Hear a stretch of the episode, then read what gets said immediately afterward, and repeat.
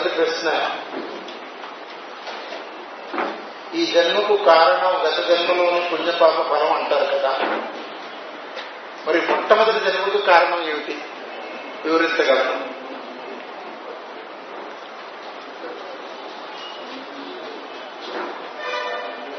మొట్టమొదటి జన్మ.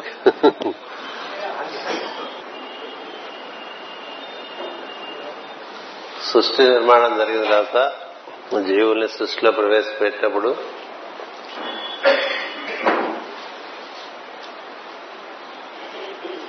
భగవంతుడు మానవులకు ప్రత్యేకించి స్వేచ్ఛనిచ్చాడు. స్వేచ్ఛనిచ్చి తగు జాగ్రత్తతో నిర్వర్తించుకోవడానికి బుద్ధిని కూడా ఇచ్చాడు. స్వేచ్ఛనిచ్చి బుద్ధినిచ్చి అష్ట ప్రకృతుల్లో ఉన్నటువంటి ఈ ప్రకృతులుగా ఉన్నటువంటి ఈ సృష్టిలోకి ప్రవేశింపజేసినప్పుడు అది అనుభూతి చెందే సందర్భంలో మనకు కలిగేటువంటి కోరిక వల్ల మనకి మొదటి కారణం ఏర్పడుతుంది. ఒక తండ్రి ఒక నలుగురు పిల్లలకి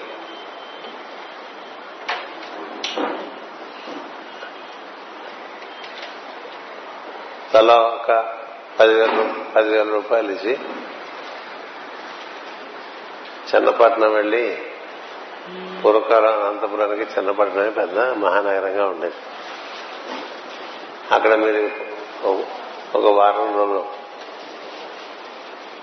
చిన్నపట్నం చూసి రమ్మంటే నలుగురు పిల్లలకి సరిసమానంగా పదివేలు ఇచ్చి పంపిస్తే ఎవరెవరో వారి వారి ఆకర్షణ బట్టి వారు అక్కడ తదనుకునేటువంటి అనుభూతి దాంట్లోంచి కొంతమంది కారణాలు కూడా పుట్టించుకుని వస్తారు. ఈ ప్రకృతి చాలా ఆకర్షణీయంగా ఉండటం చేత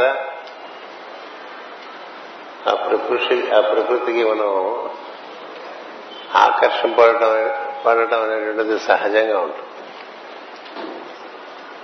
ఈ ప్రకృతి ఆకర్షణ మనని విచక్షణ కోల్పోయేంతగా ఉంటుంది అది. విచక్షణ కోల్పోయేట్లుగా చెయ్యదు. విచక్షణ కోల్పోయేట్లుగా ఉంటుంది. అది విచక్షణ కోల్పోవడం వల్ల ఏంటంటే దాంట్లోంచి మనం చేసే పనిలోంచి పర్యవసానాలు వస్తాయి. ఆ పర్యవసానాల కారణంగా మనకి కాన్సిక్వెన్సెస్ అంటాం ఈ జన్మలు కలుగుతూ ఉంటాయి. మళ్ళీ నలుగురు పిల్లలు అక్కడ ఎలాంటి విచక్షణ కోల్పోకుండా అంతా నిర్వర్తించడం చక్కగా రావాలని భావిస్తాడు తండ్రి. అలా ఈ జీవుల్ని ఒక సృష్టిలోకి ప్రవేశించి పెట్టినప్పుడు వారి వారిలో ఉండేటువంటి అసంపూర్ణతల వలన అసంపూర్ణతలు ఎందుకు ఉంటాయంటే దానికి మళ్ళీ కారణం.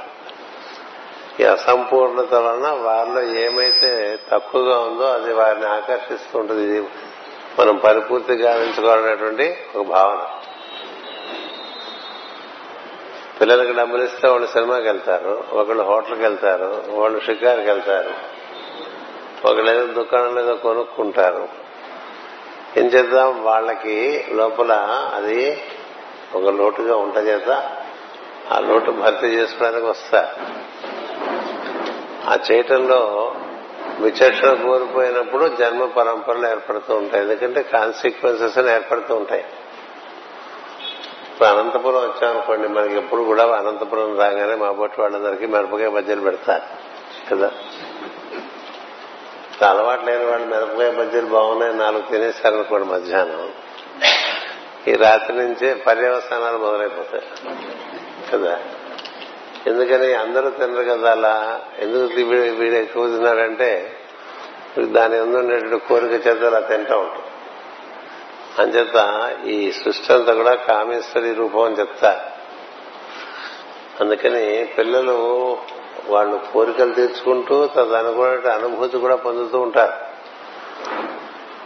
అప్పుడేమనిపిస్తుంది? నాలుగు మిరపకాయ బజ్జీలు తిన్న వాడికి మళ్ళీ అనంతపురం వచ్చినప్పుడు నాలుగు తినకూడదు ఒకటి తినాలని తెలుస్తుంది కదా? మళ్ళీ నాలుగు తినాలనుకోండి మళ్ళీ అదే పరిస్థితి వస్తుంది. అందుచేత ఈ నేర్చుకోవటం అనేటువంటిది ఒక పాఠశాలగా ఉంటుంది సృష్టి. ఈ నేర్చుకోవటం దేని వల్ల జరుగుతుందంటే నేర్చుకోవాల్సిన ఉండటం వలన. నేర్చుకోవాల్సింది ఏమీ లేదనుకోండి ఇంకెక్కడికి మనం వెళ్ళాం. ఐదో తరగతి వరకు స్కూల్లో చదువుకున్నాం అక్కడంతా నేర్చుకున్నాం మళ్ళీ ఆ స్కూల్కి వెళ్ళాం. అలాగే కాలేజీ వెళ్తాం నేర్చుకోవాల్సింది నేర్చుకుంటాం మళ్ళీ ఆ కాలేజీకి వెళ్ళాం. జీవుడు కూడా తన జీవితంలో ఏ ఏ విషయములందు సంతృప్తి లోపల ఇంకా రాలేది అనిపించేది ఉంటుందో ఇక దాని తోలి పోడు. ఇంకా లోటు ఉంటుంది. ఆ లోటు పూర్తి చేసుకోవడానికి వెళ్తూ ఉంటాడు. లోటు భర్తీకి తిరుగుతూ ఉంటారు చోట్ల. ఈ లోటు భర్తీకి కొంతమంది ధనం కోసం తిరుగుతుంటారు. కొంతమంది కీర్తి కోసం తిరుగుతుంటారు. కొంతమంది ఆరోగ్యం కోసం తిరుగుతుంటారు. కొంతమంది గొప్ప కోసం తిరుగుతుంటారు. వాళ్ళకి అది లోటు. ఒక జ్ఞాని ఉన్నాడు అనుకోండి నీకు కీర్తి వస్తుంది అంటే దాని గురించి పట్టించుకో. ఎవరి జ్ఞాని అంటే కర్తవ్యం మాత్రమే పట్టించుకునేవాడు జ్ఞాని. కర్మలందు కర్తవ్యం కాకుండా కోరికలు కూడా మిగిలిపోయి ఉంటాయి. ఇప్పుడు అందరూ ఒక మన చాలా కథలు ఉన్నాయి. అందమైనటువంటి స్త్రీ కనపడినప్పుడు కొంతమందికి చాలా అందంగా ఉంది అని ప్రశంసిస్తారు తప్ప ఆకర్షింపబడరు. కొంతమంది ఆకర్షింపబడుతూ ఉంటారు కదా? ఎందువల్ల ఈ ఆకర్షింపబడిన వాళ్ళలో బడని వాడిలో ఆ జీవితంలో ఆ భాగం అది పరిపూర్తి అయిపోయి అవకపోతేనే వెంటపడటం ఉంటుంది. మీరు వేమన కథ తీసుకున్నట్లయితే వేమన అంతకు ముందు జన్మల్లో ఈ ఆధ్యాత్మిక సాధన సంపత్తి విషయంలో చాలా ఉన్నతమైనటువంటి శిఖరాలకు చేరినటువంటి వ్యక్తి ఆయన. ఒక్కటి మాత్రం బాగా తొక్కు పెట్టేశాడు ఏది స్త్రీ కామం అనేటువంటిది తన ఎందుకు ఉద్భవిస్తున్నా కూడా దాన్ని పాశవికంగా అణిచేస్తుంది. అణిచేయటం వల్ల అది ఎలా అసంతృప్తిగా ఉండిపోవటం వల్ల దానికోసం చూడబాగి మళ్ళా శరీరం ధరించినప్పుడు కేవలం స్త్రీకామమే సర్వమన్నట్టుగా జీవించాడు కొంతకాలం.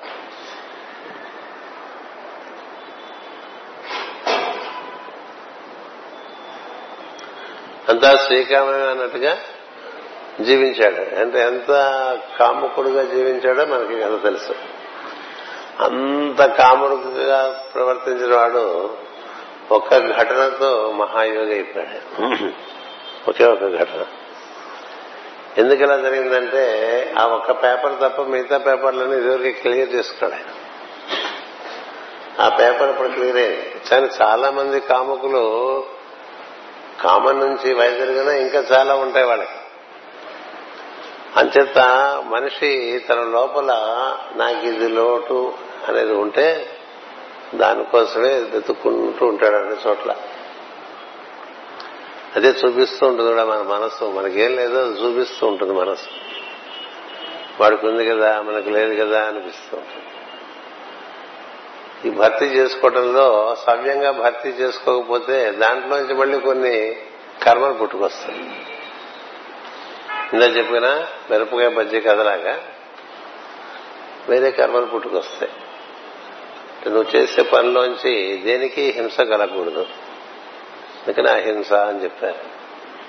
నువ్వు అహింస పాటించకపోతే దాంట్లోంచి అవతల జీవులకి నీలో నీ శరీరానికి నువ్వు హింస కలిగించావు కాబట్టి దాని పర్యవసానంగా విరోచనాలుగా పట్టుకుంటాయి అలా ప్రతి విషయంలో కూడా విచక్షణతో ప్రవర్తించకపోతే దాంట్లోంచి పర్యవసానాలు వస్తూ ఉంటాయి. కర్తవ్యాలు నిర్వర్తించేప్పుడు కూడా ఎక్కువ తక్కువలు చేస్తే పర్యవసానాలు వస్తూ ఉంటాయి. ఎక్కువ తక్కువలు చేయకుండా ఉంటేనే అసాధ్యంగా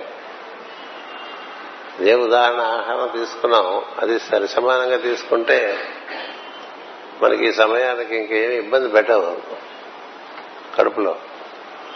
అది ఎక్కువ తీసుకుంటే ఇబ్బంది పడుతుంది. తక్కువ తీసుకుంటే ఇబ్బంది పడుతుంది. ఎక్కువ తక్కువ లేకుండా సరసమానంగా ప్రతి సమయ విషయమునందు కూడా నిర్వర్తించుకుంటూ అది కర్తవ్యాన్ని నిర్వర్తించుకుంటూ వెళ్ళేవాడికి సృష్టి పూర్ణంగా అనుభూతిస్తుంది. అందుచేత సృష్టి తయారు చేసి సృష్టిలోకి జీవులు ప్రవేశపెట్టిన పట్టుబట్టినప్పుడు నీలో ఉండేటువంటి లోట్లు బట్టి నీకు కొన్ని ఏదో ఆకర్షణ కలుగుతుంది. ఈ ఆకర్షణ కలిగినప్పుడు దాన్ని సవ్యంగా నిర్వర్తించుకునే విధానం ఒకటి ఉంటుంది. అది సవ్యంగా నిర్వర్తించుకోవడానికి కావలసిన విచక్షణ వాడినప్పుడు అది అపసవ్యంగా నిర్వర్తించడం వల్ల దాంట్లోంచి నెమ్మదిగా ఈ కార్యకారణ సంబంధాలన్నీ పుట్టుకొస్తాయి. అందుకని కోరికలు ఉండకూడదని చెప్పరు. శాస్త్రం కానీ ఋషులు కానీ కోరికలు ఉండకూడదని చెప్పరు. కోరికలను ధర్మబద్ధంగా నిర్వర్తించుకోమని చెప్తారు. ఇలా కోరికలతో సంబంధం లేకుండా కర్తవ్యాన్నే ప్రధానంగా పెట్టుకు జీవించేవాళ్ళు వీళ్ళు శ్రేష్టమైన జీవులు. కోరికలతో జీవించే వాళ్ళందరూ కూడా ఈ శరీరంలోనే కామ శరీరం అనే దాంట్లో బంధింపబడి ఉంటారు. అందుకని కోరికల వైపు కాకుండా కర్తవ్యం వైపు వెళ్తున్నాడు. అప్పుడు అతని ఎందు కామ శరీరం అంతగా విజృంభించి పనిచేయదు. ప్రతి చోట నా కర్తవ్యం ఏమిటి అని ఒకటే గుర్తు. కేవలము కర్తవ్యము అనుసరించి నడిచి వెళ్తే నువ్వు చేసేటువంటి కార్యముల ద్వారా నీకు మళ్ళీ నిన్ను చుట్టుకునే ఫలితాలుండి మళ్ళీ దానికోసం జన్మలెత్తే పరిస్థితులు రావు. అందుకని అందులో మనకు తెలియవలసింది ఏంటంటే ప్రతివారం లోటు ఉండటం వల్ల వారి ఎందుక ఆ లోటు భర్తీ చేసుకోవటం అనేటువంటిది చేస్తారు. భగవంతుడు అందుకే ఈ సృష్టి నిర్మాణం చేసి ఈ జీవులందరికీ శరీరాలని ఏర్పాటు చేస్తారు. ఎందుచేతనంటే ఈ శరీరం ఆధారంగా నీకున్నటువంటి లోటు నువ్వు భర్తీ చేసుకో అనుభూతి చెందు అనుభవం చెందు. ఆ చెందే విషయంలో ఎదుటి వ్యక్తికి నీ వల్ల ఎలాంటి అపకారం జరగకూడదు. తోటి జీవికి ఎలాంటి హాని జరగకూడదు. తోటి జీవిని మనం మోసం చేయటం కానీ వారి ధనం ఎత్తుపోవటం కానీ వారి మనుషులు ఎత్తుపోవటం కానీ వారి మనం ఆక్రమించడం కానీ ఇలాంటివి చేయకూడదని అహింస లేకుండా నిర్వర్తించుకోమని ముందు అహింస చెప్పారు. సత్యం రుజువైనటువంటి ప్రవర్తనతో నిర్వర్తించుకోమన్నారు. ఎవరిది దొంగిలించద్దు అన్నారు. ఏది సృష్టిలో ఊరికే ఏది పొందవద్దని చెప్పారు. అంటే మనకి ఎన్నో సృష్టిలో ఉండేవాడు మనం అట్లా రోడ్డు మీద వెళ్తూ ఉంటే మా చిన్నతనంలో మా నాన్నగారు డ్రైవర్ కారు ఆపేసి ఆ పక్క నుంచి వేసిన తోటలోంచి కొన్ని వేసిన మొక్కలు పీకి ఆ విత్తనాలు గింజలు విషం గింజలు మగ్గిస్తూ ఉండేవాడు మేము కూడా చూసి సంతోషించి తినేసేవాళ్ళం. అది మందా ఆ వేసిన తోట కాదు కదా మంది కాదు వాటి మనకి ఏం హక్కు ఉంది? లేదు. అలా తినేట సత్యం కరెక్టేనా? కాదు. కాబట్టి ఏమవుతుంది? దానివల్ల వచ్చే పర్యవసానాలు వస్తూ ఉంటాయి. ఇలా సృష్టిలో ధర్మాలు ఉన్నాయి. ఒక చెట్టు నుంచి ఒక పండు తీసుకుంటూ ఉంటాం. అది రోడ్డు మీద వెళ్తున్న చింత చెట్లు బోళ్ళు కనిపిస్తూ ఉంటాయి. రాయేసి కొట్టి ఒక చింతకాయ తీసుకుంటాం కదా? ఆ చింత చెట్టు నువ్వేం చేశావని ఆ చింతకాయ నువ్వు తీసుకున్నావు? ఇతరులకు నువ్వు ఏ విధమైనటువంటి ఉపకారం చేయకుండా నువ్వు వారి నుంచి ఏదో పొందాలని కదా ప్రయత్నం చేస్తూ ఉంటావు. దాంట్లోంచి అలా పరంపరలు జన్మ పరంపరలు విపరీతంగా పుట్టుకొస్తుంటాయి. అంటే ఏంటి ఆ చింత చెట్టు బాగిపడిపోతావు అట్లాగే ఇంకో దానికి బాగిపడిపోతావు ఇట్లా మనం చాలా మందికి బాగిపడిపోతూ ఉంటాం. ఎప్పుడు మనం ఎవరిని మనం వినియోగించకుండా సృష్టిలో ఇతరులను వినియోగించకుండా ఏ పనులు కావు.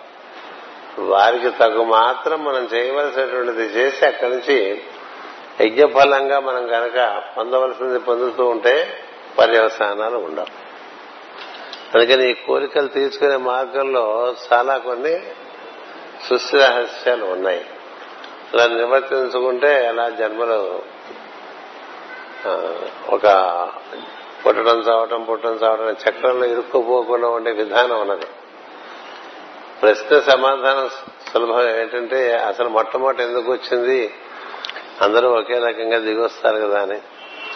అందరూ ఒకే రకంగా వచ్చినప్పటికీ ఒకే తల్లిదండ్రుల దగ్గర నుంచి అందరి పిల్లలు వచ్చినప్పటికీ వారు వారి పూర్వ అనుభవంలో ఉండే తేడాల వల్ల ఈ సృష్టి జరగకముందు కూడా మనంతా ఉన్నాం. జీవులు సృష్టి జరగకముందు కూడా ఉన్నారు. ఆ సృష్టి కొన్నాళ్ళు నిర్వర్తించిన తర్వాత కొంతమంది ఉత్తీర్ణులు అవుతారు. ఈ లోపల ఆ సృష్టికి సమయం అయిపోతుంది.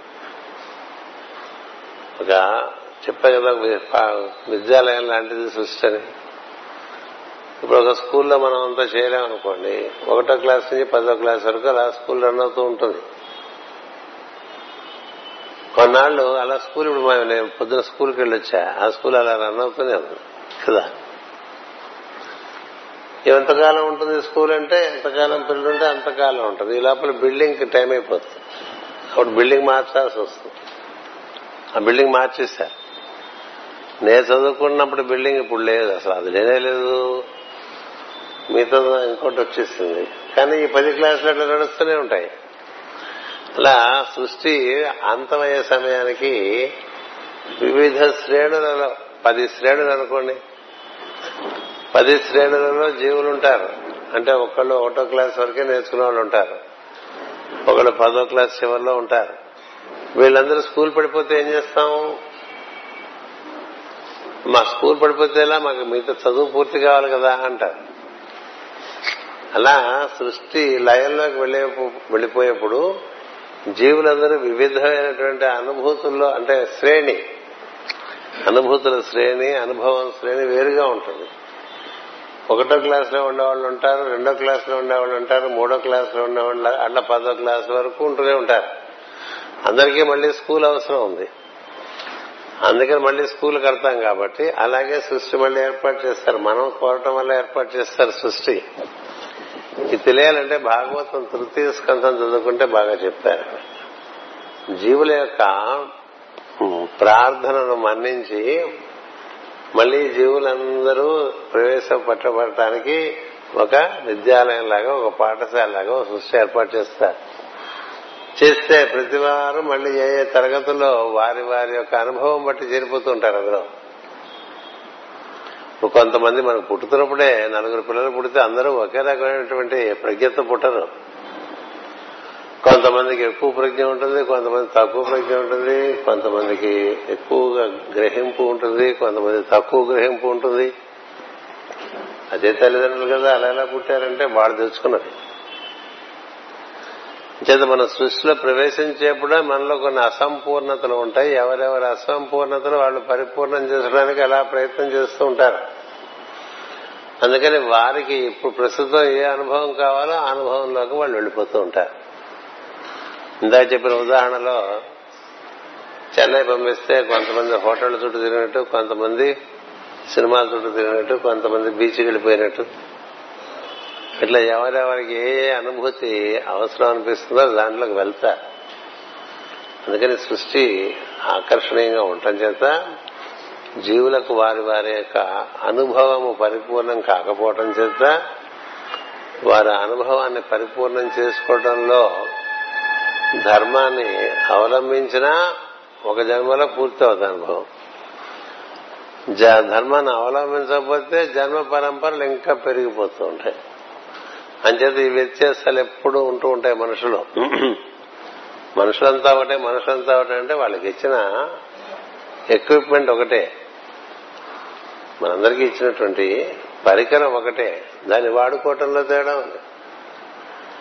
ఇప్పుడు అందరికీ ఒకే రకమైన కార్లు ఇచ్చామనుకోండి మీ డ్రైవింగ్ ప్రకారం ఆ వాహనం మీకు సరిగ్గా పనిచేయటం పనిచేయకపోవటం ఎక్కువ రోజులు పనిచేయటం తక్కువ రోజులు పనిచేయటం కొంత కొంతమంది చేతుల్లో కార్లకు ఎప్పుడు రిపేర్లు వస్తుంటాయి.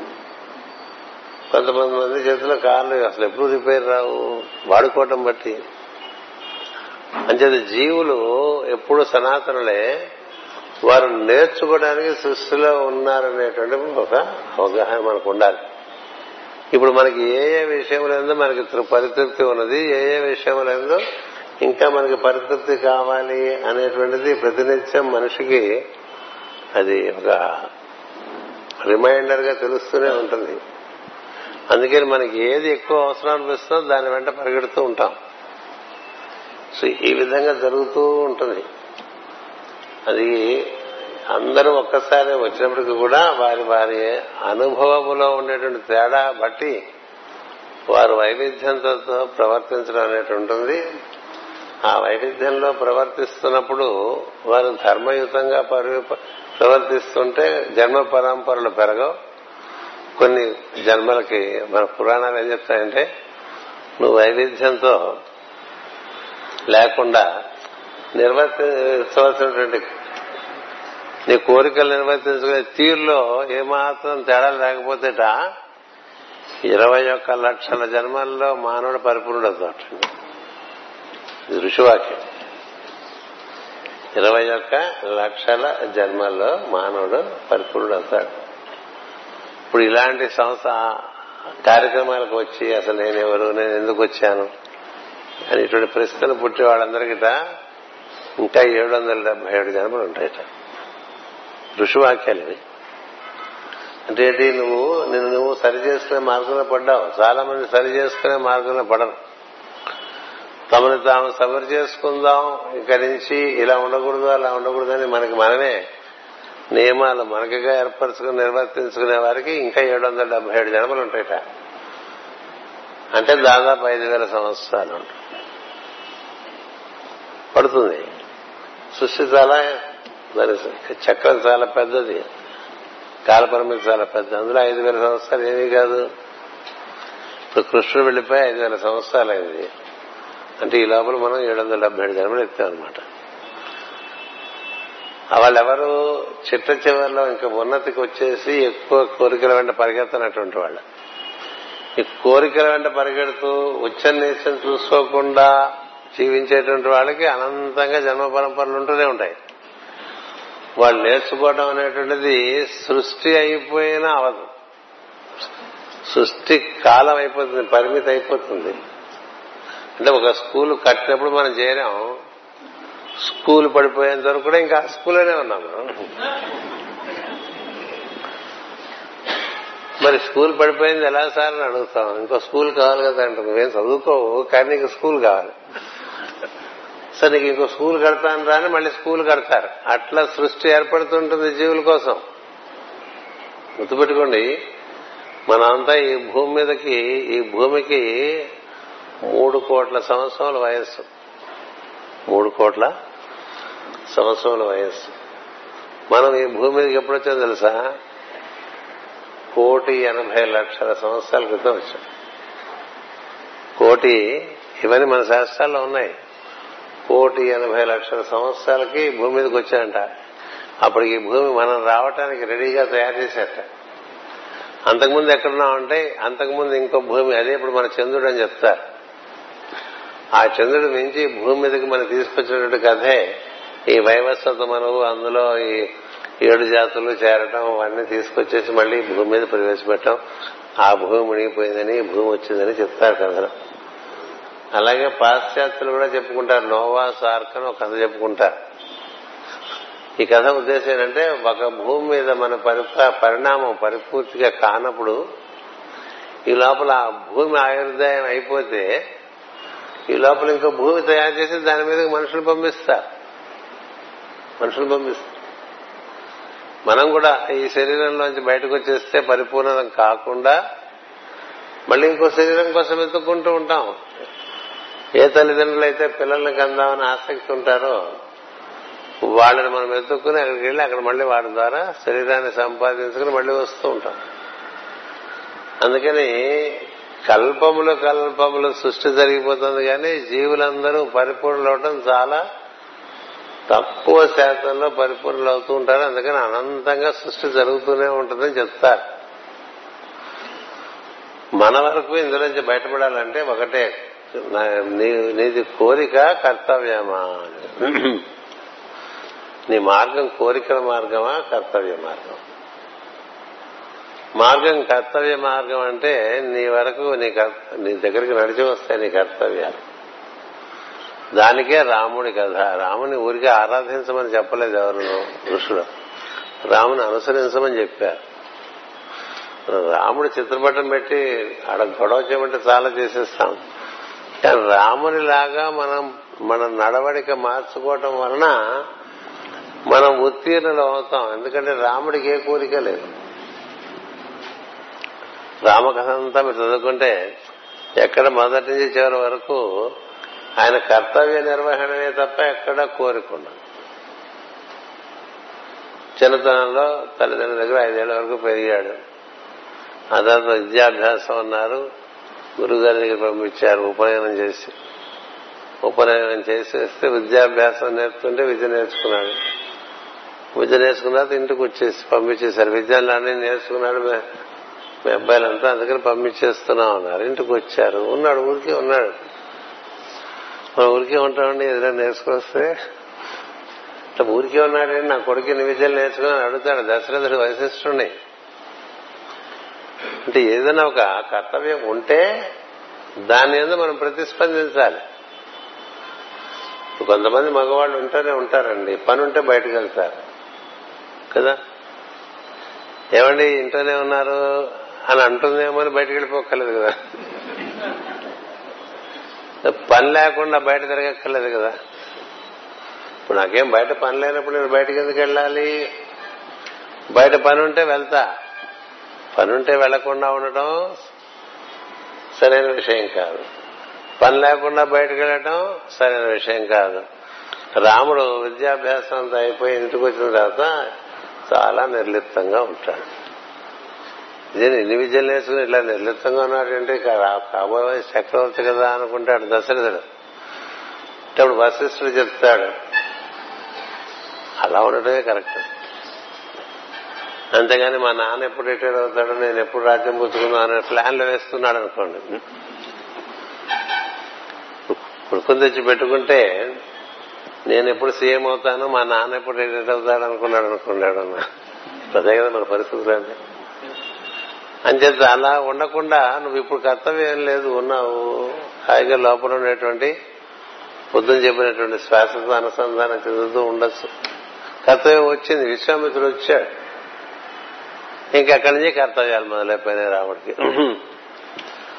కర్తవ్యానికి ప్రతిస్పందించడం అనేటువంటిది జ్ఞానం. కోరికల వెంట పూడటం అనేటువంటిది అజ్ఞానం. అందుకని ఆయన అన్ని రాముని కథ తీసుకుంటే అన్ని కర్తవ్య నిర్వహణమే ఉంటుంది. తండ్రి ఎడల కర్తవ్యం సోదరుల ఎడల కర్తవ్యం ఋషుల ఎడల కర్తవ్యము అసురుల ఎడల కర్తవ్యము. వాడెవడో పడవ దాటించిన వాడు ఎందుకు కర్తవ్యము పక్షి ఎందుకు కర్తవ్యము కోతలు ఎందుకు కర్తవ్యం కర్తవ్యం తప్ప ఏమీ లేదు రాముని నువ్వు చిన్నతనంలోనే ఈ దృష్టితో రాముని కథ చదువుకున్నాను అనుకోండి నేను కూడా కర్తవ్యోన్ముఖుండై ఉంటాను. అలా ఉంటే త్వరితగతిని నువ్వు పరిపూర్ణుడు అవుతావు. అంటే నీకు అన్ని అనుభూతులు కలుగుతాయి. ఎంత త్వరగా పరిపూర్ణం అయితే అంత త్వరగా ఇంకా మరి కారణం ఉండదు జన్మెత్తడానికి. జన్మెత్తడానికి ఒకే ఒక కారణం అపరిపూర్ణత ఒక్కటే కారణం. రామకృష్ణ పరమహంస అంతటి ఆయన్ని చిట్ట చివరిలో మరి అన్నయ్యలు అడిగారు మీరు ఇంకా మీ భూమి నుంచి నిష్క్రమిస్తారేమో మళ్ళీ భూమి మీదకి రారేమో అంటే వస్తానని వస్తాను ఏం చేద్దంటే నేను నా సాధన పద్ధతుల్లో నేను పొందిన అనుభూతులు చెట్ట చివరి తెలుస్తుంది ఏంటంటే నేను ఎక్కువ కాంత కనకాన్ని దూషించాను కాంతలు కనకము రెండు కూడా భగవత్ అనుగ్రహంతోనే భూమి మీద ఉన్నాయి అనుమతితోనే భూమి మీద ఉన్నాయి కాబట్టి ఆ దూషణ చేసినటువంటి కారణంగా అజ్ఞానం చేత మళ్ళీ వచ్చి ఆ రెండింటికి సేవ చేసుకుని అప్పుడు పరిపూర్ణ అవుతానని చెప్తాడు. అందుచేత మనకి ఉపనిషత్తు చెప్తుంటుంది అనిరాకరణమస్తు అనిరాకరణమస్తు ఉంటుంది ఏది నువ్వు నిరాకరించక్కర్లేదు అన్ని అవసరమయ్యే అవి ఏర్పడి ఉన్నాయి. నీకు అవసరమో కాదో నువ్వు చూసుకోవాలి. మనకు అవసరమైన విషయంతో మనం ప్రతిస్పందిస్తూ అని కూడా భగవంతుని యొక్క అనుగ్రహంగా భావన చేసుకుంటూ ఉండాలి. ఇలాంటి విజ్ఞానం సంపాదించుకుంటూ ఉంటే క్రమంగా ఈ జన్మ కారణం అనేది ఉండదండి. జన్మ కారణం ఉండదు. జన్మ కారణం లేని వాళ్ళందరూ కూడా మిగతా వారందరి జన్మలకి వాళ్ళకి కూడా వాళ్ళ కారణాల్లోంచి బయటపడటం కోసం జ్ఞానం నేర్పడానికి భూమి మీద ఉంటారు. అదొకటి ఉంది. వాళ్ళకి అదే కృష్ణ చెప్తాడు నాకు పుట్టడానికి ఏం కారణం లేదురా. ఈ మూడు లోకాల్లో నాకు ఏ విధమైనటువంటి కర్తవ్యం లేదు కారణం లేదు. అయినప్పటికీ ఎందుకున్నానంటే మీకు నేర్పడం కోసం ఉన్నాను అలా ఋషులు ఇప్పుడు మనం అక్కడ పెట్టుకున్నటువంటి చిత్రపటాలు అనేది చూసారా? వారందరూ వారికే ప్రత్యేకంగా జన్మెత్తవలసిన కారణం లేదు వారికి. కానీ ఎందుకు కారణం ఎత్తుతారంటే ప్రేమ చేత జన్మెత్తుతారు దేనికి ప్రేమ? మనం ఇన్నేళ్ళు పట్టింది ఇన్ని జన్మలు పట్టింది మనకి జ్ఞానం ఏర్పడి ఈ తత్వం తెలియటానికి మరి తెలియకుండా ఉన్నటువంటి వాళ్ళు మనబోటి వాళ్ళు కోటాను కోట్ల భూమి మీద ఉన్నారు కదా. మరి వాళ్ళకు కూడా మనం చెప్తే బాగుంటుంది కదా అనిపించడం ప్రేమ. ప్రేమకి ఆ ప్రేమ చేత వాళ్ళ శరీరం తీసుకుని మన మధ్య మెలిగి మనకి ఎలా జీవించాలో నేర్పుతూ ఉంటారు వాళ్ళు ఈ ఋషులందరూ కూడా. దొంగ ఋషులు దొంగ ఋషుల మాటలే మాట్లాడలేదు. అసలు ఋషులు వారు తమ తమ పరిసరాల్లో ఉండే వారికి ఎలా జీవించాలో నేర్పుతూ ఉంటారు ఓపికగా అది ప్రేమకు సంబంధం. వారిది జన్మకి కారణం దివ్య కారణం అంటారు నా జన్మ దివ్య జన్మ అని చెప్తాడు శ్రీకృష్ణుడు. ఎందుకంటే మీ అందరి కోసం వచ్చింది తప్ప నాకేం అక్కర్లే ఇక్కడ. అందుకని మన కోసం ముందు మనం పరిపూర్ణ అవటం కోసం జన్మలు ఉంటాయి. అటుపైన మనం పరిపూర్ణలు అవుతున్న కొద్దీ మనలో సహజంగా ఒక ప్రేమతో జ్ఞానం వలన ప్రేమ కలుగుతుంది. జ్ఞానం కలగకుండా కలిగే ప్రేమలో అది అసంపూర్ణమైన ప్రేమ ఇష్ట ఇష్టాలు చాలా ఉంటాయి వాటిలో. ఇష్టాయిష్టములతో సంబంధమైన ఒక ప్రేమ కలుగుతుంది ఆ ప్రేమ వలన ఏం చేస్తారంటే అందరూ బాగుండాలి కదా. ఇప్పుడు నేను ఒకరిని గట్టెక్కిస్తే అయిపోయిందా? చాలా మంది ఉన్నారు కదా. వీరందరికీ మనం కూడా సాయం చేయొచ్చు కదా అనేటువంటి మార్గంలో ఋషులు ఒక శ్రేణి ఒకటి ఏర్పడిపోయి భూమి మీద వేల సంవత్సరం మీద నుంచి ఉండిపోయినటువంటి ఋషులు ఉన్నారు.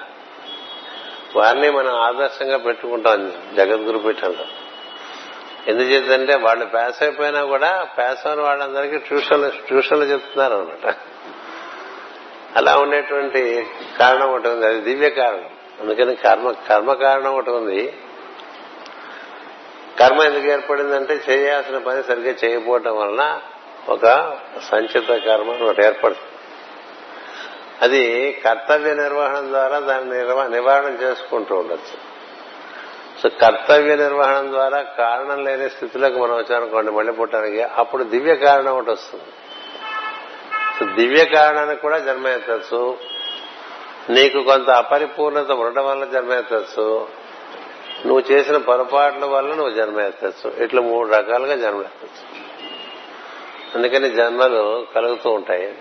కాకపోతే మొట్టమొదటి జన్మ ఎందుకు కలిగిందన్న ప్రశ్నకు సమాధానం ఇందక్కడి నుంచి చెప్తూనే ఉన్నా. నీలో ఉండేటువంటి అపరిపూర్ణత వల్ల నువ్వు కోరుకోవటం వల్ల నీకు జన్మ కలుగుతుంది. మనం కోరుకున్నామని మనకు తెలియదు. మర్చిపోతాం. తల్లి గర్భంలో ఉన్నప్పుడు కూడా మనం అంతా చాలా ఈసారి ఇలా ప్రవర్తిస్తా అలా ప్రవర్తించను ఇలా ప్రవర్తిస్తా నన్ను ఎలాగోలా బయటపడేయడానికి దండం పెట్టుకుంటూ పిండాసనంలో కూర్చుంటాడు ప్రతి జీవుడును బయటకు వచ్చిన తర్వాత క్రమంగా మొట్టమొదటి మూడు నెలలు అలా కళ్ళు మూసుకుని పాత విషయాలే గుర్తొస్తుంటాయి. మొదటి మూడు నెలలు. అందుకనే పగలు నిద్రపోతూ ఉంటాడు రాత్రి నిద్రపోతూ ఉంటాడు. క్రమంగా ఇంద్రియాలన్నీ మెచ్చుకునేసరికి తను ఎందుకు వచ్చాడో మర్చిపోతాడు. ఎందుకు వచ్చాడో మర్చిపోయి అమ్మ పెట్టే ఐస్ క్రీము నాన్న చూపించే సినిమాలు చూసుకుంటే అలా అలా పెరుగుతారండి గారా గారాపం చేస్తారు. కదా ఏవో మిగతా కొత్త విషయాలు నేర్చుకుంటారు తను ఎందుకు వచ్చారో మర్చిపోతాడు. అది మళ్ళీ జీవిత సంఘటనల ద్వారా గుర్తు వచ్చే అవకాశం ఉంటుంది. ఎవరికి? కర్తవ్యోన్ముఖులకు ఉంటుంది. కామమునందు బాగా మునిగిపోయిన వాళ్ళకు ఉండదు. ఇలా రకరకాల పొరల్లో ఈ కథ ఉన్నది. అందుచేత అసలు ప్రశ్నకి సమాధానం ఒకటే. జన్మకు కారణం అసంపూర్ణత.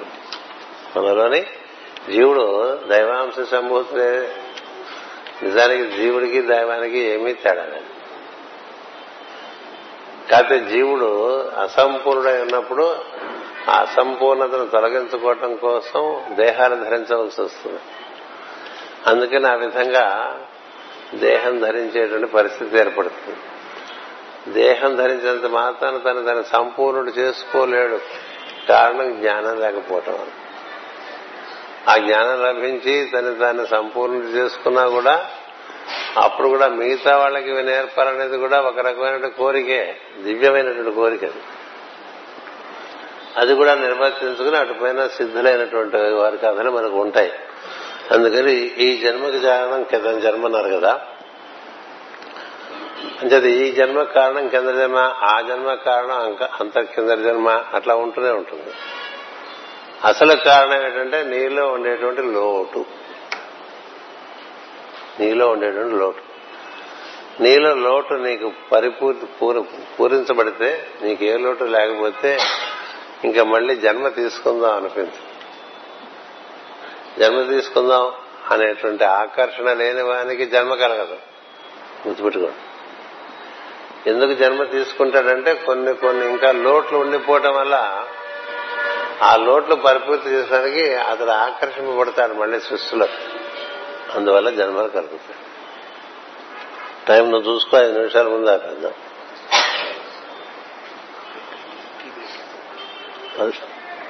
ప్రేయర్ తర్వాత టీ బ్రేక్ ఇకే మొదలుపెట్టి టీ బ్రేక్ అంటే ఇంకా నా బాబు. హనుమంత్ హనుమంతుడు లంక లంకగని మహేంద్ర పర్వతం నుంచి ఉల్లంఘనం చేస్తాడు. ఉల్లంఘ సింధో సలిలం సలీలం అలా దూకంగానే ఆయన ఎవరో ఒక మైనాకుడు పర్వతం. ఆయన సూర్యుడు యొక్క చాలా కృతజ్ఞుడై ఉంటాడు. ఉండటం చేత సూర్యుడి కొడుకు పంచవాడైన రాముని యొక్క పని మీద హనుమంతుడు వెళ్తున్నాడని పైగా సూర్యుడి యొక్క శిష్యుడు హనుమంతుడు. చిన్నప్పుడు సూర్యుడి దగ్గర పాఠాలు నేర్చుకున్నాడు. అంచేత ఆతిథ్యం ఇద్దాం అనుకుని ఇంత ఇలా బయలుదేరుతుంటేనే ఆపేస్తాడు బ్రేక్ఫాస్ట్ చేసాడని పెద్ద ప్రయాణం మీద ఉండేవాడికి వాడి మనసంతా ప్రయాణం మీద ఉంటుంది. బ్రేక్ఫాస్ట్ ఆగిపోమంటే ఇప్పుడు కాదులే చాలా సంతోషం. అని ముట్టుకుని వెళ్ళిపోతాడు. అలాగే ఇప్పుడే మనం మొదలు పెట్టాం ఇష్టాకొచ్చి వెంటనే టీ బ్రేక్ అంటే ఏం బాగుంటుంది చెప్పండి? అందుకని ప్రేయర్ అయిన తర్వాత టీ బ్రేక్ తీసుకోండి. ఎన్ని హితవాక్యాలు విన్నను ఆచరిస్తూ ఉన్నను ఎటువంటి సాధకులకైనను హరిషడ్వర్గాలు చచ్చే వరకు బాధిస్తూనే ఉంటాయి. ఇందుకు గల కారణం అలా ఉన్నదే. అలా ఉన్నదా అలా ఉండకూడదు. అలా ఉండదు. హరిషడ్ వర్గాలు నువ్వు హితవాక్యాలు వింటే ఉపయోగం లేదు కానీ ఆచరిస్తూ ఉంటే తప్పకుండా కలుగుతుంది హితవాక్యాలు అంటే చూస్తా సూక్తి ముక్తి వింటూ ఉంటాం కదా అవి ఆచరిస్తుంటే నీ స్వభావంలో మార్పు వస్తుంది. ఖచ్చితంగా మార్పు వస్తుంది. మార్పు రావడంలో క్రమంగా అరిషడ్ వారి వర్గాల యొక్క ఉద్ధృతం తగ్గుతూ వస్తుంది అయితే మనిషి అలా ఏదో మిరాక్యులస్గా మారిపోవటమే ఉండదు. రసాయనమే జరిగేదంతా. మంచి వాక్యాలు విని ఆ మంచి వాక్యాలు ఆచరణలో పెట్టడం వల్ల తను ఒక మంచి మనిషిగా తయారైన కథలు చాలా ఉన్నాయి. అందుకని ఆచరిస్తుంటే హర్షడ్ వర్గాలు చచ్చే వరకు ఉండవు. ఆచరించిన వాళ్ళకు ఉంటాయి. వినటం మీద ఆసక్తి ఉంటుంది వినటం మీద రుచి ఉంటుంది కానీ ప్రవర్తనలోకి అది దిగదు. ప్రవర్తనలోకి అది దిగితే ఈ అరిషడ్ వర్గాలు తగ్గుతాయి. బట్ ఇక ఉద్ధృతం తగ్గుతాయి. తర్వాత ఈ అరిషడ్ వర్గాలు గూర్చి ఆలోచించకుండా చేయవలసినటువంటి సత్కార్యాల వైపు మనసు వెళ్తుంది. ఎప్పుడైతే మనిషి సత్కార్యాల్లో ప్రవేశించి తను తాను ఆ సత్కార్యాలకు సమర్పించుకుని చేసుకుంటూ ఉంటాడో అప్పుడు ఈ కామక్రోధ లభ మోహ మద మాత్సర్యాలు అనేటువంటి ఆరు వాటి యొక్క ఉధృతం తగ్గుతూ వస్తుంది. పచ్చి కాయ ఏ విధంగా సూర్యరశ్మికిను నీటికి ఆధారం చేసుకుని పండుగ మారుతుందో అలా హితవాక్యాలు ఆచరణలో పెట్టినప్పుడు మనలో ఉండేటువంటి ఈ అరిషడ్ వర్గాలు తగ్గుదారి పడతాయి. అంతేగాని ఓవర్ నైట్ మారిపోవు. ఎందుకంటే మనకి పాత అలవాట్లు ఉండటం చేత క్రమంగా సతు దీర్ఘకాల నైరంతర్య సత్కార సేవితో దృఢం భూమి అని చెప్తుంది యోగం. అంటే నువ్వు అనుకున్నటువంటి ఒక హితకార్యం ఏదైనా సరే దాన్ని నువ్వు నిత్యం దీక్షతో ఆచరిస్తూ ఉంటే అది కారణంగా నీ నీ స్వభావం యొక్క రసాయనంలో మార్పు వస్తుంది. మార్పు వచ్చి క్రమంగా ఈ అరిషడ్ వర్గములన్నీ కూడా నెమ్మదిగా అవి బహిష్కరి బహిష్కరింపబడతాయి. ఏ విధంగా మనకి వెలుగు ప్రవేశిస్తున్న కొద్దీ చీకటి ఉండదు. అలా హిత కార్యములు నిర్వర్తించడం వల్ల చాలా మార్పులు వచ్చిన సందర్భాలు ఉన్నాయి.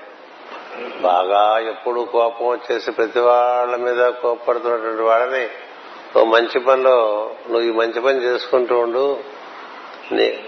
నీకు ఈ కోపాన్ని తగ్గేటువంటి అవకాశం ఉంటుందని చెప్తే అదే విధంగా ఆ మంచి పని ఒక ఏడు పదేళ్ళు చేసిన వాళ్ళందరూ ఆ కోపం అనేటువంటి అవలక్షణం నుంచి బయటకు వచ్చిన సందర్భాలు మా జగద్గురు పీఠంలోనే చాలా ఉన్నాయి.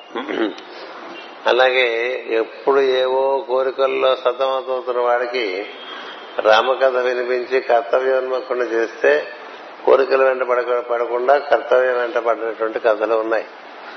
అంచేత అరిషడ్ వర్గాలు సత్యంత వరకు ఉంటాయి అనేది సత్యం కాదు ఉండవు. మన ప్రయత్నం లోపం ఉంటే ఉంటాయి. ప్రతి వస్తువుకి పరివర్తన అనేటువంటి ఒకటి ఉంది. ప్రతి జీవుడికి పరివర్తన అనేటువంటిది ఒకటి ఉంటుంది. నువ్వు ఏ ఏ ప్రయత్నం చేయకపోతే అట్లాగే ఉంటుంది. ఏ ప్రయత్నము చేయకపోతే అట్లాగే ఉంటుంది. జంతువు వంటిది దానికి ఏమి నేర్పకపోతే అది అట్లాగే ఉంటుంది. కదా? దాన్ని మనం నేర్పి నువ్వు ఇక్కడ తినాలంటే అక్కడే తింటుంది. అక్కడ బయటకు వెళ్ళి కాంపౌండ్ అవుతుంది అల్పాచమానం అధికాచమానం చేయమంటే అక్కడికే వెళ్ళి చేస్తుంది. పలానా చోట కూర్చోమంటే అక్కడ కూర్చుంటుంది. దీనివల్ల? శిక్షణ వల్ల. అందుకే విద్య ఇచ్చారు. ఈ విద్య అనేటువంటి దేనికంటే నీ సంస్కారములో నీలో మార్పు రావటం కోసం ఇచ్చారు. అది మనం చక్కగా దీర్ఘకాలం నిర్వర్తించాలి. రెండు మూడు రోజులు చేసేస్తే వచ్చేస్తాం అనుకోకండి. రాదు కొన్ని సంవత్సరాలు నిర్వర్తించాలి. అది దీర్ఘకాలం నిర్వర్తించుకోవాలి సుమా అలవాటు మారాలంటే దీర్ఘకాలం నిర్వర్తించుకుంటే అలవాటు మారుతుంది. మాకేదైనా ఒక అలవాటు మార్చుకుందాం అనుకున్నాం అనుకోండి దానికి ఆ సమయంలో ఇంకోటి ఏదో మంచి పని చేస్తుంటే ఆ పాత అలవాటు క్రమంగా లేకపోతే మళ్ళీ ఆ పాత అలవాటు వచ్చేస్తుంది. పాత అలవాటుకి బలం ఎక్కువ కొత్త అలవాటు కన్నా. కొత్త అలవాటు కన్నా పాత అలవాటుకి బలం ఎక్కువ ఉంటుంది. బలం ఎక్కువ ఉండటం చేత అది ఎంతసేపు తను పంపించేస్తున్నాడనే ఉద్దేశంతో విజృంభించి పనిచేద్దామని చూస్తుంది. కానీ అదే సమయంలో కొత్త అలవాట్లు ఏర్పాటు చేసుకున్నాం అనుకో పాత అలవాటు పోతుంది. ఇలా జరిగే సందర్భాలు ఉన్నాయి నేనే మా మిత్రుడు ఒక ఆయన అంట ఆయన రోజు సాయంత్రం అయితే తాగాలి ఆయన మందు పుచ్చుకోవాలి. అలాగా లాగేస్తూ ఉంటుంది మనసు మద్యం మీదకి ఇంట్లో పిల్లలు సంపాదన అంతంత మాత్రం పిల్లలకి చాలు సంపాదన. అందుచేత నన్ను ఏం చేయమంటావు? నాకు ఈ వ్యాధి పోవట్లేదు ఈ మద్యం తాగటం. అంటే సాయంత్రం పూట ఓ సత్కార్యంలో రోజు ఈయన పాల్గొనేట్టుగా ఏర్పాటు చేశా ఏమిటంటే సత్కార్యం? ఒక చోట మందులు ఇస్తూ ఉంటారు అక్కడికి వెళ్ళి నువ్వు కూడా వెళ్ళి మందులు ఇస్తూ ఉండమని సాయం చేస్తూ ఉండమని అలా ఒక ఐదేళ్ళు చేసేసరికి రోజు ఆ సాయం ఒక్కొక్కసారి మధ్యలో ఈ రోజు వెళ్ళకపోతే ఏమనుకుంటాడేమో అనుకుంటాడేమో అని ఆయన వెళ్ళకపోతే ఆవిడ నాకు ఫోన్ చేయమని చెప్పేవాడు. నేను ఫోన్లో ఇవాళ వెళ్ళలేదే మనం వెళ్ళాలి కదా వెళ్ళకపోతే భార్య పిల్లలు ఏమైపోతారు? ఇలా మాట్లాడుతుంటే వెళ్తూ ఉండేవాడు. ఒక ఐదారేళ్ళు అయ్యేసరికి ఆయనకి ఏ సమయంలో తనకి ఈ మద్యం పుచ్చుకుందనే భావన చాలా లోతులో కలిగేదో ఆ సమయం అంతా సత్కార్యంలో ఉండిపోవటం వల్ల ఈ మద్యం పుచ్చుకునేటువంటి అలవాటు తప్పిపోయింది. ఇట్లా మనం సాధన చేత మనలో ఉండేటువంటి స్వభావాన్ని మార్చుకునేటువంటి అవకాశం ఉన్నది. అలాగే చాలా ఉన్నాయి. సిగరెట్లు కాల్చడం విషయంలో కానీ ఎక్కువ తింటంలో విషయంలో కానీ చిన్న చిన్నవే. ప్రతిసారి అన్నది తర్వాత ఇంత తినకూడదు అనిపిస్తూ ఉంటుంది. కడుపు బరువుగా ఉన్నట్టుగా తినకూడదు. కానీ ఎప్పుడు కడుపు బరువుగానే లేస్తూ ఉంటాం. కదా అలా లేస్తుంటే ఏం జరుగుతుంది? కొన్నాళ్ళకి శరీరంలో జబ్బు వస్తుంది. అంచేత మార్చుకోవాలంటే తదనుగుణమైనటువంటి సంకల్పం చేయాలి.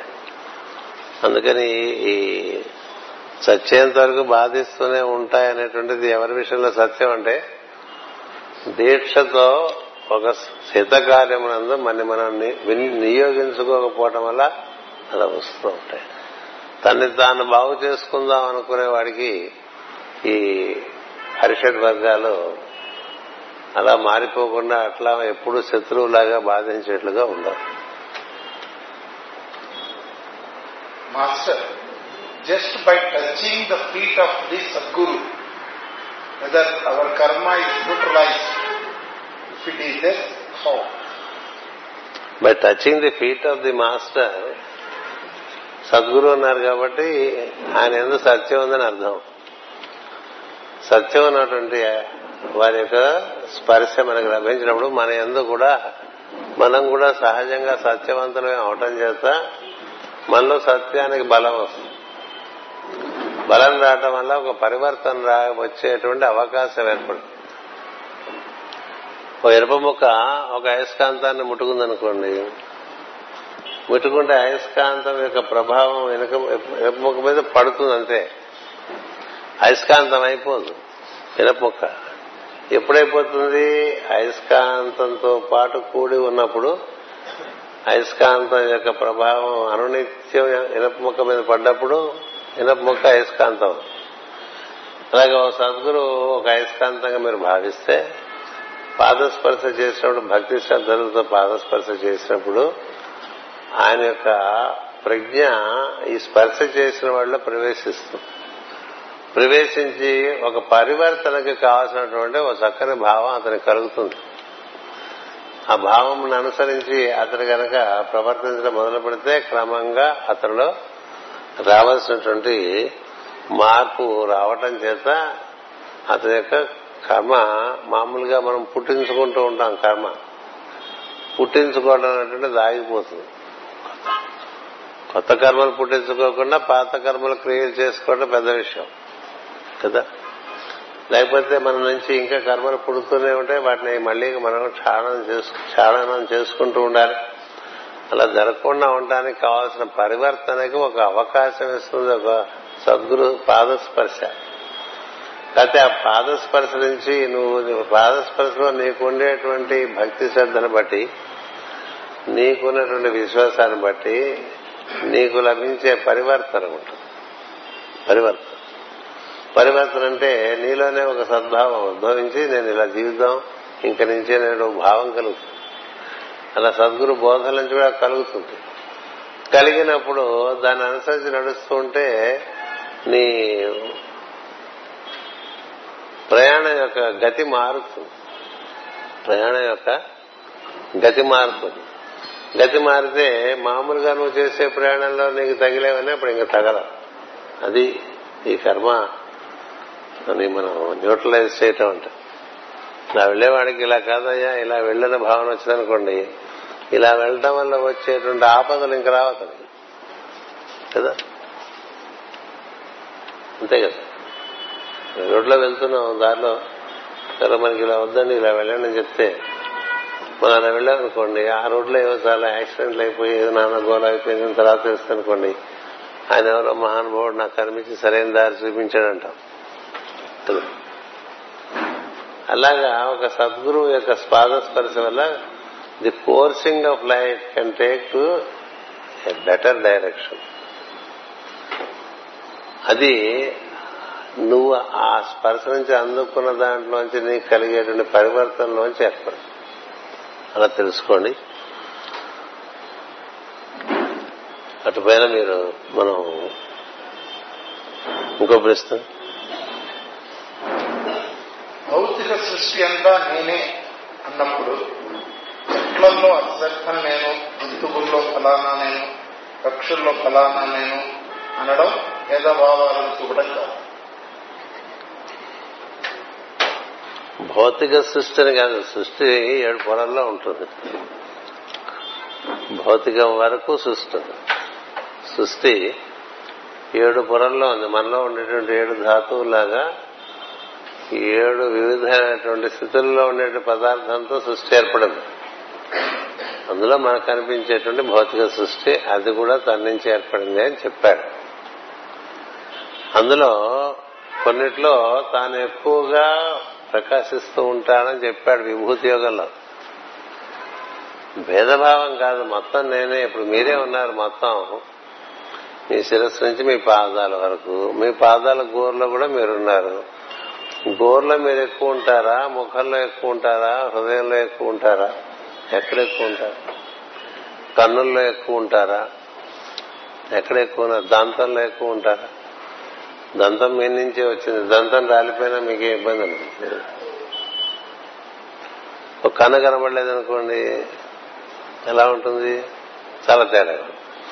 ఓ పన్ను రాలిపోయిన దానికిను ఓ కన్ను కనపడిపోవడానికి తేడా ఉందా? మొత్తం మీరే కదా నిండి ఉన్నారు ఇందులో? అలాగే మన జుట్టు ఊడిపోయింది అనుకోండి. ఏం పెద్ద మనకి తేడా పడుతుంది? అలవాటైపోతుంది కదా. జుట్టు ఊడిపోతుంది ఎక్కడ మనం ఏది లేకపోతే అసలు మనం ఉండమో అది ఎక్కువ ప్రధానం కదా.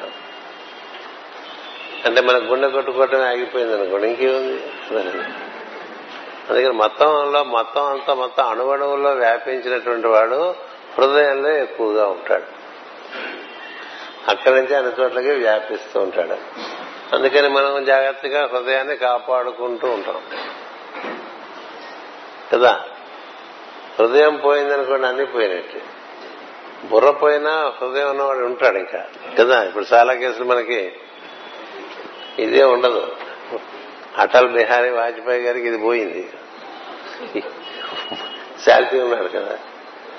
ఉన్నాడంటావా పోయాడంటావా? ఎక్కడ ఎక్కువ ఉన్నాడు? గుండెల్లో హృదయంలో ఎక్కువ ఉంటాడు. మొత్తం అంతా లేడా? ఉన్నాడు. అక్కడేమన్నా కుడితే తెలుస్తుంది నీకు?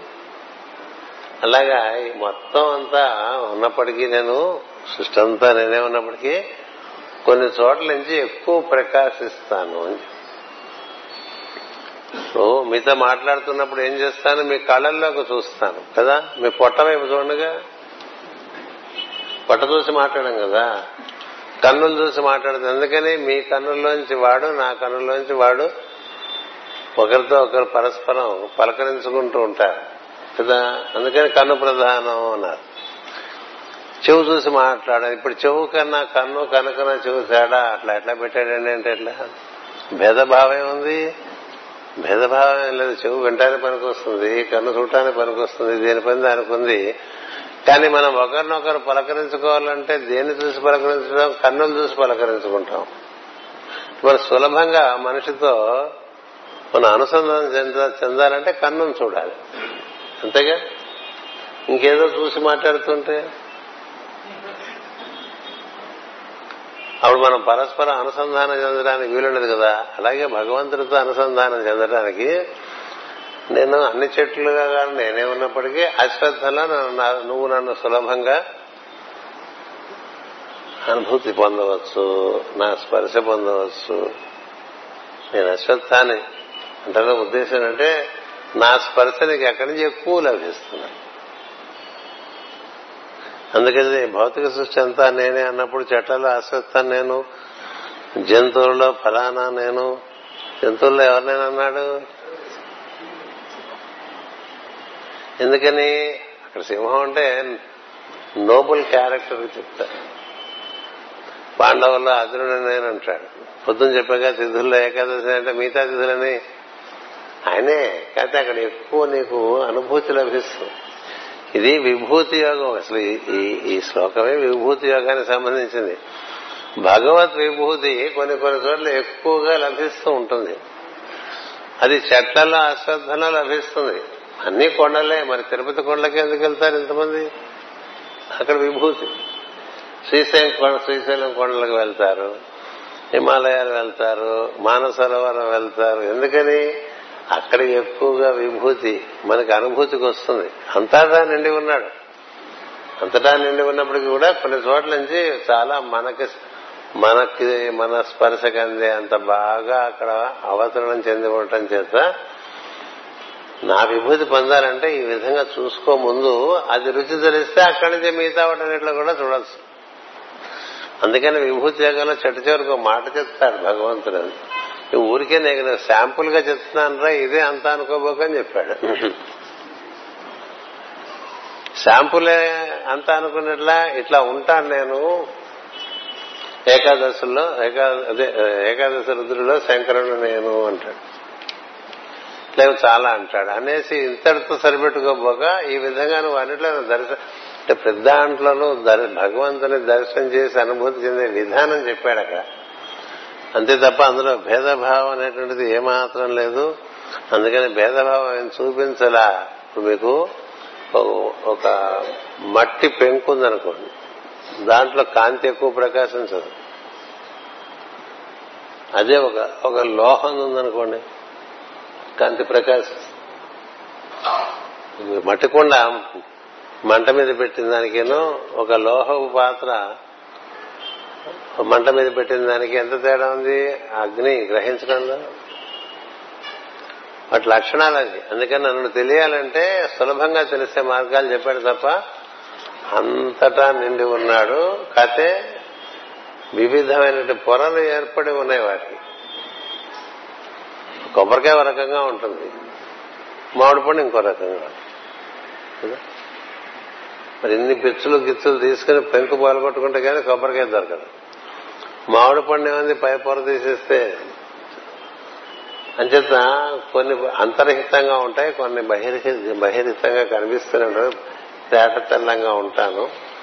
అందుచేత ముందు తేట తెల్లంగా ఉండే వాటిని చూడటం మొదలు పెడితే అంతర్హితంగా ఉండే కూడా చూసేటువంటి దృక్పథం మనకు ఏర్పడుతుంది. సులభంగా ఉండే విషయాలు ముందు గ్రహిస్తే అవి ఆధారంగా క్రమంగా ఇంకొంచెం కష్టమైన ఇంకొంచెం కష్టమైన వాటిలో కూడా గ్రహించేటువంటి అవకాశం ఏర్పడుతుంది. మనకి పాఠాలు చెప్పాడు కూడా అట్లాగే చెప్తారు. సులభంగా అర్థమయ్యే ముందు చెప్పి కొంచెం కష్టంగా ఉండేవి నెమ్మది నెమ్మదిగా నెమ్మది నెమ్మదిగా చివరికి అన్ని పాఠాలు చెప్తారు. అలా అంతటా ఉన్నటువంటి దైవాన్ని దర్శించడం చేయటానికి ముందు సులభంగా దైవాన్ని దర్శించ చేయగలిగిన దర్శింపగలిగినటువంటి కొన్ని వస్తువులు ఉదాహరించారు. అవి కూడా అన్ని చెప్పలేదు ఆయన. అని తెలుసుకోండి. ప్రార్థన చేసుకున్న తర్వాత మళ్ళీ కొనసాగిద్దాం ఇష్టాపృష్టి